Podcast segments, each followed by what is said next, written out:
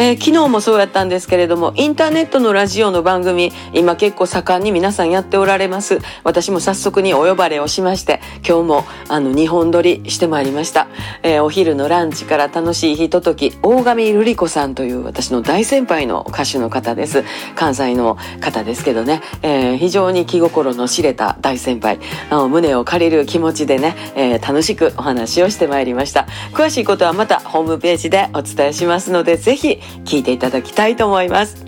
えー、その後、私はまあ実家に帰る段取りをしてたんですけれども、なんと4年ぶりにお花見に誘っていただきまして、そう、私のブログとかでね、ちょいちょいね、年に1回は登場してね、皆さんの写真上げさせていただいてたんですけれども、えー、今日もあの演出家の後藤博人さんと久住薫さん夫妻、えー、新喜劇の安尾さんとこの奥さんの和ちゃん、ね、そしてあの、セレッソの森氏、もうみんないろいろ集まってですね、なんかサッカーの選手の奥さんってやっぱ綺麗やなーってねやいや言いながらみんなでわーっとなってたんですけどだんだんね晩になってくると寒なってきます。もう明るい間においとまします言うて帰ってきて、えー、今日はこのまま明るい間にあの実家の方に移動するというそんなさなかでございます。今夜からあのさんちゃんとの日々がまた始まりますので、えー、頑張りつつ4月8日9日の準備をぼちぼちとやっていこうと思います。また明日。